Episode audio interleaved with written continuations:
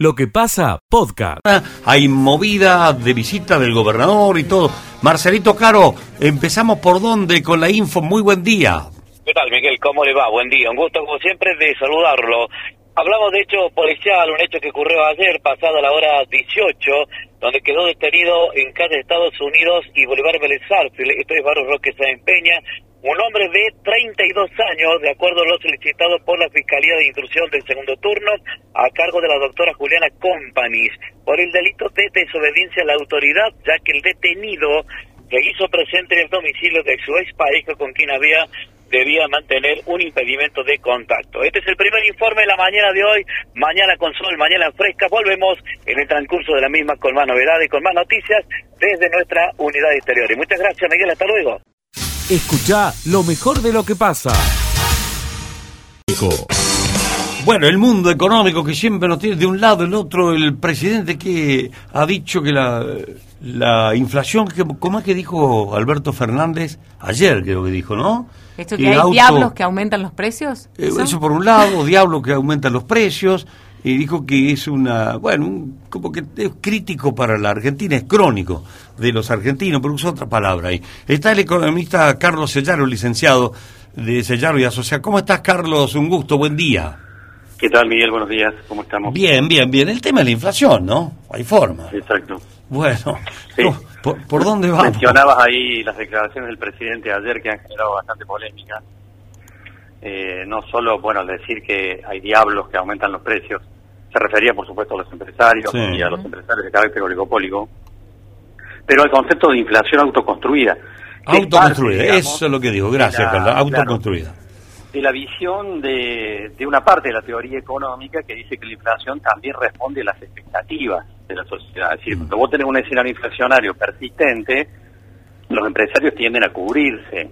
Es decir, suponete que vos eh, tenés una empresa, un comercio, y compras un producto a dos pesos y lo vendés a cuatro, y lo vendés a cuatro. Y resulta que cuando querés reponerlo te encontrás que el producto vale seis, y que entonces terminaste perdiendo plata.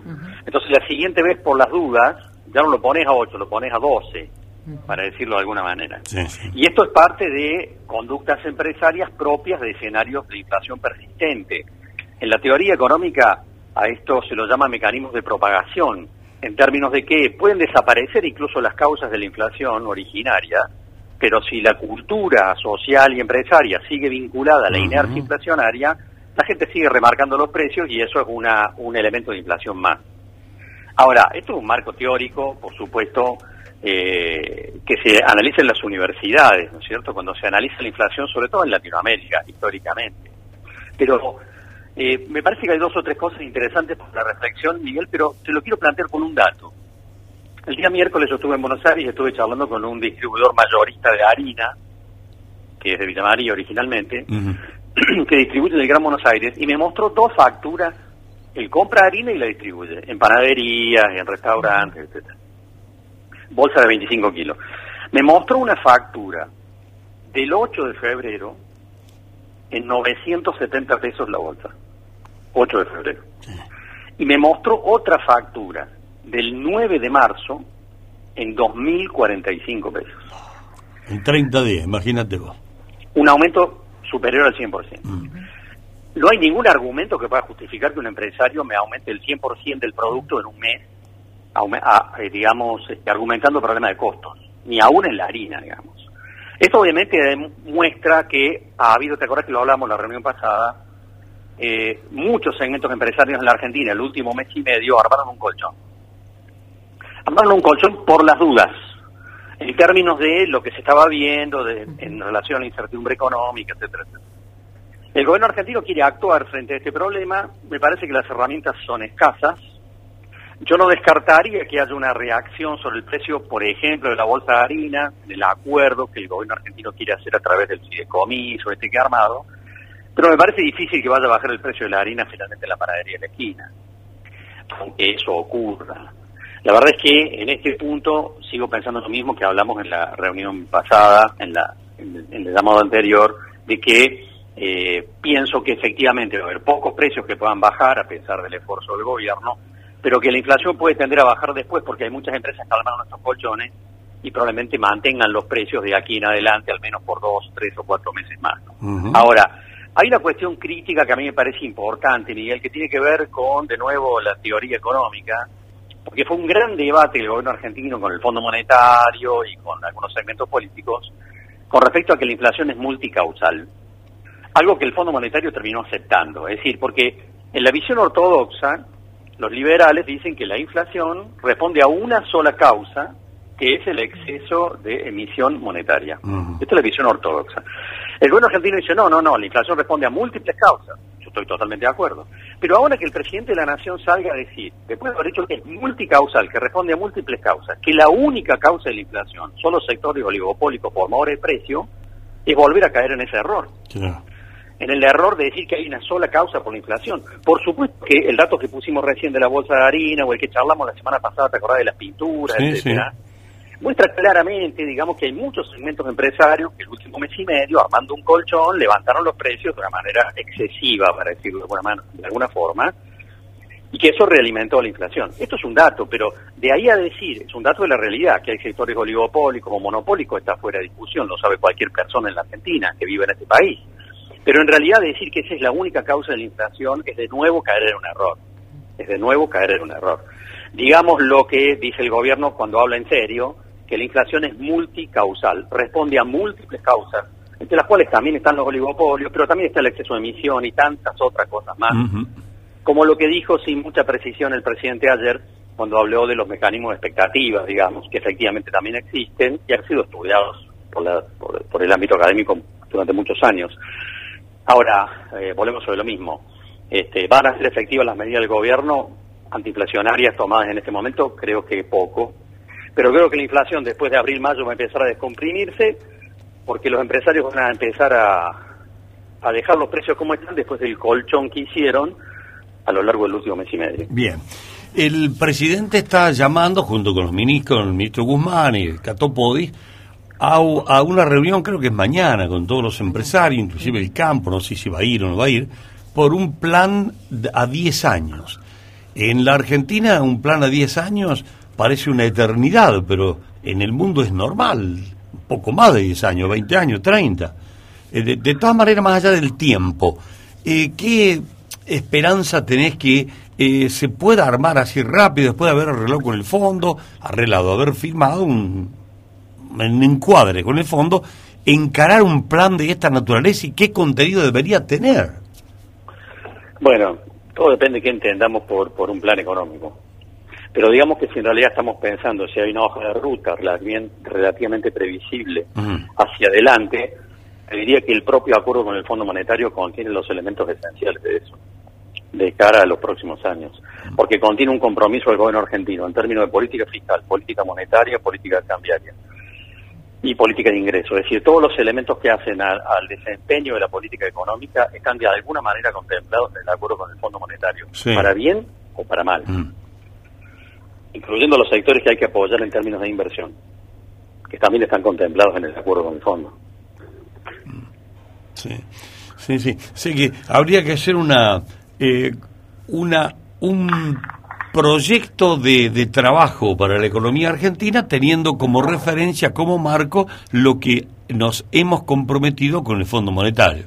Así sería la cosa. Que el tema, el tema está político, de seguir político, que Aquí lo que hace falta es un acuerdo general entre distintos segmentos políticos para acordar ciertas pautas mínimas de cómo encarar eh, el funcionamiento de la economía argentina de cara a los próximos años y la verdad que no soy muy optimista con respecto a que ese acuerdo se pueda conseguir.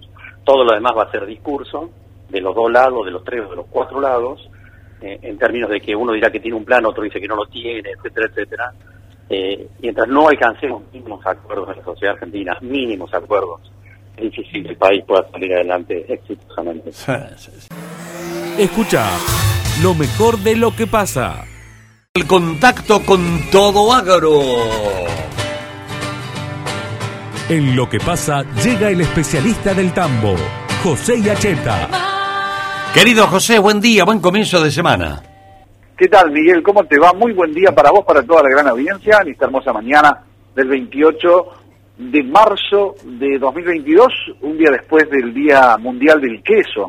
mm. que lo hemos disfrutado, por supuesto, y mucho, el sábado con el maestro Carlos Berra, catando los quesos allí en vivo y en directo. Y comiendo, por supuesto, también, degustando. Se puede este producto tan... Qué este encima, encima ustedes hacen el hacen el programa, empiezan a las 7 de la mañana y largan con queso acá. Imagínate cómo no va a comer un pedacito de queso. Si nos estaría faltando, por las dudas tenés algún amigo siempre que hay de alguna bodega o algo, nos estaría faltando algún complemento. Pero bueno. Para esa hora, un maridaje con, un buen tinto. Eso es solo los efectos de ayudar al sí, marketing. Está bien, está bien, José se entiende, sí. claro. Avanti. no, vamos ahora con otro con otro producto muy sabroso, en este caso que su novio sería la cerveza, estoy hablando del maní en concreto. El maní va, a tener eh, mucha prensa en los próximos días, Miguel. Estoy pensando básicamente en el 30 y 31 de marzo, porque vuelve el circuito del maní. Mm. Vuelve el circuito del maní. El circuito del maní es una inteligente idea para mostrar eh, no solo a las empresas que juegan en el sector, sino también a las herramientas tecnológicas que hay. Estoy hablando de fitosanitario, de semillas, estoy hablando de equipamientos, de máquinas que, juegan en este segmento, que genera cerca de mil millones de dólares anuales de ingreso a la República Argentina en lo que es lo que llamaríamos el PBI manicero, eh, es muy importante por cierto, y la provincia de Córdoba contiene en gran medida casi todas las plantas, hay una en San Luis solamente que mm, está controlada por el Grupo Aceite General de esa, pero en, general todo está aquí, y en mm. especial en la zona núcleo, la zona General Cabrera, General de esa, y vamos a estar trabajando con un equipo allí de Todo Agro, de Radio Villa María. El día 30 de marzo va a haber una muestra estática de insumos a las 14 horas. Va a haber una conferencia con Sergio Morichetti, que es un, joven, bueno, eh, brillante, digamos, del eh, Centro de Ingenieros Agrónomos de General Cabrera y Zona, y una conferencia política con Salvador Di Stefano, política y económica. Y el 31, Miguel, se va a mm. visitar los semilleros, dos, el más importante de los más importantes, el Carmen y DRS, que es de la familia Cavigliazo, y después va a haber una rueda de prensa, una muestra estática de insumos y se va a hacer las estaciones por parcelas después de comer. Se calcula, Miguel, que más de mil personas van a participar, no solo de Argentina, sino también de países limítrofes. Bolivia tiene algo de maní, eh, sobre todo a nivel de huerta tiene pequeñas parcelas, eh, Perú también, y eh, posiblemente llegue alguien de Centroamérica, Nicaragua es el país líder ahí en lo que es producción de maní, y ya nos garantizó el presidente del Centro de Ingenieros Agrónomos que van a venir muchos brasileños. Brasil se apresta a ser una gran potencia manicera a nivel global y bueno, está trabajando duro y parejo para eso. Bueno, ahí tienen un panorama lindo. Esto es entonces, eh, son dos días, tres días. Dos días, 30-31 de marzo en el complejo El Águila de la ciudad de General Cabrera, el circuito del maní, el regreso más esperado, titula Luciano Aguilar en su portal todomaní.com. Escucha lo mejor de lo que pasa. En pocos minutos este, ya vamos a tener la presencia del gobernador acá en el hospital. Viene para mm, sumar este equipamiento a lo que ya venimos sumando en este último tiempo, que es el resonador, los ecógrafos, y ahora, bueno, todo lo que tiene que ver con quirófano, neonatología este, las torres de anestesia, torres de cirugía, este, bombas de infusión, monitores, etcétera. Así que estamos muy este, contentos por, porque este, estamos nuevamente creciendo en lo que tiene que ver con la estructura del hospital para brindar mejores prestaciones. Una importante inversión. Sí, la de hoy está por arriba de los 35 millones de, pesos, así que este, esto viene a sumar a lo que ya se lleva este, incorporado, que es el resonador y los ecógrafos. Este, así que este, en, cuanto a lo económico es una suma importante. Escucha lo mejor de lo que pasa. Debemos encontrar un equilibrio, debemos encontrar este, eh, una comprensión eh, de aquellos que lo prestan, teniendo la necesidad de mantener sus unidades en, el estado que corresponda para poder realizar un viaje este, seguro, un viaje de calidad, eh, pero también entendiendo que hay un escenario económico de variación permanente de los precios que hace que los usuarios del servicio vean esta actualización eh, que implica un periodo de cuatro meses y que así también lo comprendamos eh, miembros de este Consejo como una actualización excesiva para en la tarifa y por eso seguiremos transitando el diálogo, escuchándonos, respetando estas disposiciones. Escucha lo mejor de lo que pasa. Bueno, el día de hoy tenemos la grata visita de nuestro gobernador y estamos incorporando en lo que es el plan de reequipamiento hospitalario que le va a interesar a nuestros vecinos de Villa María, que es lo que estamos incorporando en el Hospital Pasteur es desde incubadoras, que hemos cambiado todas las incubadoras, las, hemos renovado las incubadoras de toda la terapia intensiva de NEO, venimos de hacer la visita de ahí, de, estar con la jefa y con todo el personal de neonatología, incorporamos monitores multiparamétricos para toda eh, la alta complejidad de nuestros bebés, también para pediatría, monitores respiradores para el área de pediatría porque nos estamos preparando para la contingencia de invierno. Incorporamos para las otras áreas como por ejemplo los quirófanos, tres electrobisturí, tres mesas de anestesia, eh, una torre de laparoscopía de alta complejidad. Esto nos va a permitir hacer procedimientos mini invasivos para cirugías complejas, como por ejemplo la cirugía metabólica, que dentro de poco vamos a empezar a hacer por primera vez ¿sí? en Villa María, en el área pública, para que me entienda nuestra gente, cirugías para obesos, ya sean mangas gástricas o bypass gástricos. Esto necesita no solo de personal capacitado, sino de, los, de las herramientas que ellos necesitan para llevar adelante un procedimiento. Bueno, les estamos entregando las herramientas y personal ya tenemos capacitado, entonces será eh, en forma progresiva y paulatina cómo vamos a ir llevando adelante los procedimientos. Escucha lo mejor de lo que pasa. El completamiento del arco de circunvalación de Villanueva, Villanari. Era un compromiso que yo había asumido, me acuerdo cuando inauguramos la primera parte, Natalia me dijo, Gómez dice, sería bueno si podemos hacer otra parte, dice, no me animo a, a, plantear, no, no, le digo, anímate Natalia, claro que tenemos que hacer otra parte. Si las circunvalaciones son vitales para la seguridad y la tranquilidad de los habitantes de la ciudad.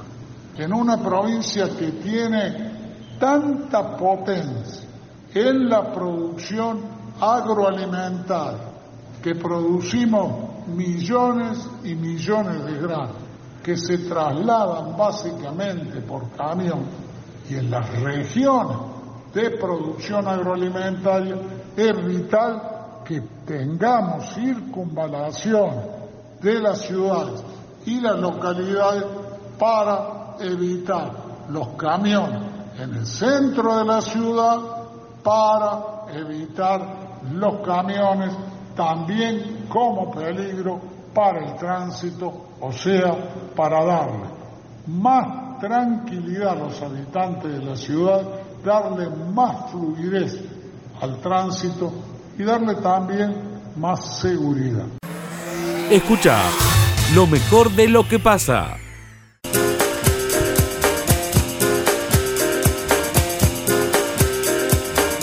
La columna de Martín Alanís. ¿Cómo estás, Martín? Hola Miguel, ¿cómo estamos? Hola a toda la mesa, a todos los oyentes. Estamos aquí en el centro cívico porque está terminando el acto en este momento del gobernador Juan Eschiaretti junto a Martín Gil, junto a Natalia Graglia y demás funcionarios. Y queríamos ver un poco, Miguel, desde mi óptica, cuáles han sido los gestos, ¿no? Porque el gobernador Schiaretti regresa a la ciudad luego de lo que fue la última elección, noviembre del año pasado, donde claramente estaba en veredas opuestas con Martín Gil y Natelo Graglia, que fueron candidatos a diputados del Frente de Todos. Bueno, los gestos a cuatro meses de ese hecho son más distendidos, Miguel. Recién lo escuchamos hablar al gobernador Juan Escaretti, agradeciéndole a Martín Gil, agradeciéndole a Natalio Graglia, justamente ponerse de acuerdo rápidamente con la provincia para la traza eh, de la nueva circunvalación que se va a construir entre Ruta 4 y Ruta Nacional 9. También les agradeció a ambos por eh, trabajar en conjunto en materia de seguridad. Aunque un dato, Miguel. Por ejemplo, cuando habló de Natalio Graglia le dijo, vamos, querido Natalio, y cuando habló de Gil, dijo, vamos, Martín. no le agregó el querido allí. Y Ah. por lo que he estado averiguando, Miguel, durante Pero el vos día, también. No, la- pero- ¡Querido! Bueno, Cuando bueno, pero está, está lindo, está, casi como los premios Oscar, dale, dale. Y claro, y claro, porque esto, la política se compone de gestos y de palabras. Y lo que estuve averi- averiguando, eh, Miguel, cuando pregunté si Gil podía estar allí en la discusión del año que viene, si podía estar eh, en, en la mesa del gobernador para definir candidaturas, me dijeron tajantemente que no, que Martín Gil no forma parte de la mesa del gobernador, no hay mucha confianza en relación a Martín porque señalan que si bien muestra gestos de acercamiento con la provincia, en realidad sigue siendo un hombre de Alberto Fernández. Y me han dicho tajantemente es que Areti no va a hacer nada para acercarse al kirchnerismo, es totalmente oposición al kirchnerismo, por ende algunos le ven poco eh, lugar a Martín el año próximo en la discusión por la, la gobernación. Asimismo, hay gestos de acercamiento, la unidad se ha dado en el PJ local y departamental. Me han dicho también que el año que viene, como lo venimos sosteniendo nosotros, va a haber un solo candidato en el peronismo de Villa María, pero a nivel eh, provincial las diferencias entre el kirchnerismo y Hacemos por Córdoba hoy parecen bastante insalvables, más allá de estos actos, más allá de la buena voluntad de avanzar en obras. De hecho, Schiaretti al final del discurso dijo, podemos pensar distinto, pero trabajar juntos. Sí. Realmente mostrando las diferencias que tiene con los intendentes de aquí de Villa María y Villanueva. Sí, en el contexto provincial me, me animo a decirte, Martín, que no debemos olvidar que el kirchnerismo o no, no sé si el kirchnerismo eh, el caserismo sería que Caserio ganó en Punilla Exacto. en la interna sí. es un- todo un dato también ese ¿eh? Sí, Y es porque digo perdóname porque Caserio está eh, más cerca eh, de quién de Alberto de Cristina De Cristina. Sí, de, de los dos me parece. Me Sí. parece que actuó como mediador en su momento Caserio también. Eh, sí, es un hombre de, de los dos, creo que buen diálogo con, con Cristina y con, y con Alberto. Claro, es el único departamento, Miguel, Sí. de los 26 que está controlado, por decirlo de alguna manera, por el gobierno nacional dentro de la interna del PJ. Claro. El resto claramente lo domina Hacemos por Córdoba. o sea que no es un no es un dato relevante el que yo he señalado Martín No, no, es importante, es importante porque Punilla es el departamento de Villa Carlos Paz, la quinta ciudad de, de la provincia, ¿no? En cantidad de habitantes, ¿no? Es Sí. un dato destacado, pero la mayoría de los departamentos en materia de interna del Partido Justicialista, todos se han puesto de acuerdo y, y en un departamento que no se pusieron de acuerdo ganó el oficialismo y en el otro ganó eh, allí el cacerismo, para decirlo de alguna manera. Claro. Eh, pero eh, me parece que esta es un poco la, la tendencia de estos de este tiempo, ¿no? Acercamiento, gestos, tratar de aminorar esas diferencias y en 2023 se verá qué rol ocupa cada uno. Todavía falta bastante. Esto que vimos hoy era impensado hace cuatro meses atrás. Veremos cómo continúa esta historia. ¿Qué será de nosotros en el 2023, Martín? Falta poco y no tanto, Miguel. Bueno, bueno, muchas gracias por, por mirar la escena desde otro lugar, desde otra óptica. Gracias por Desde la, aceptar. desde la política. Desde la exactamente. política. Nos, nos vemos, Miguel, en la jornada de mañana, allí en el estudio.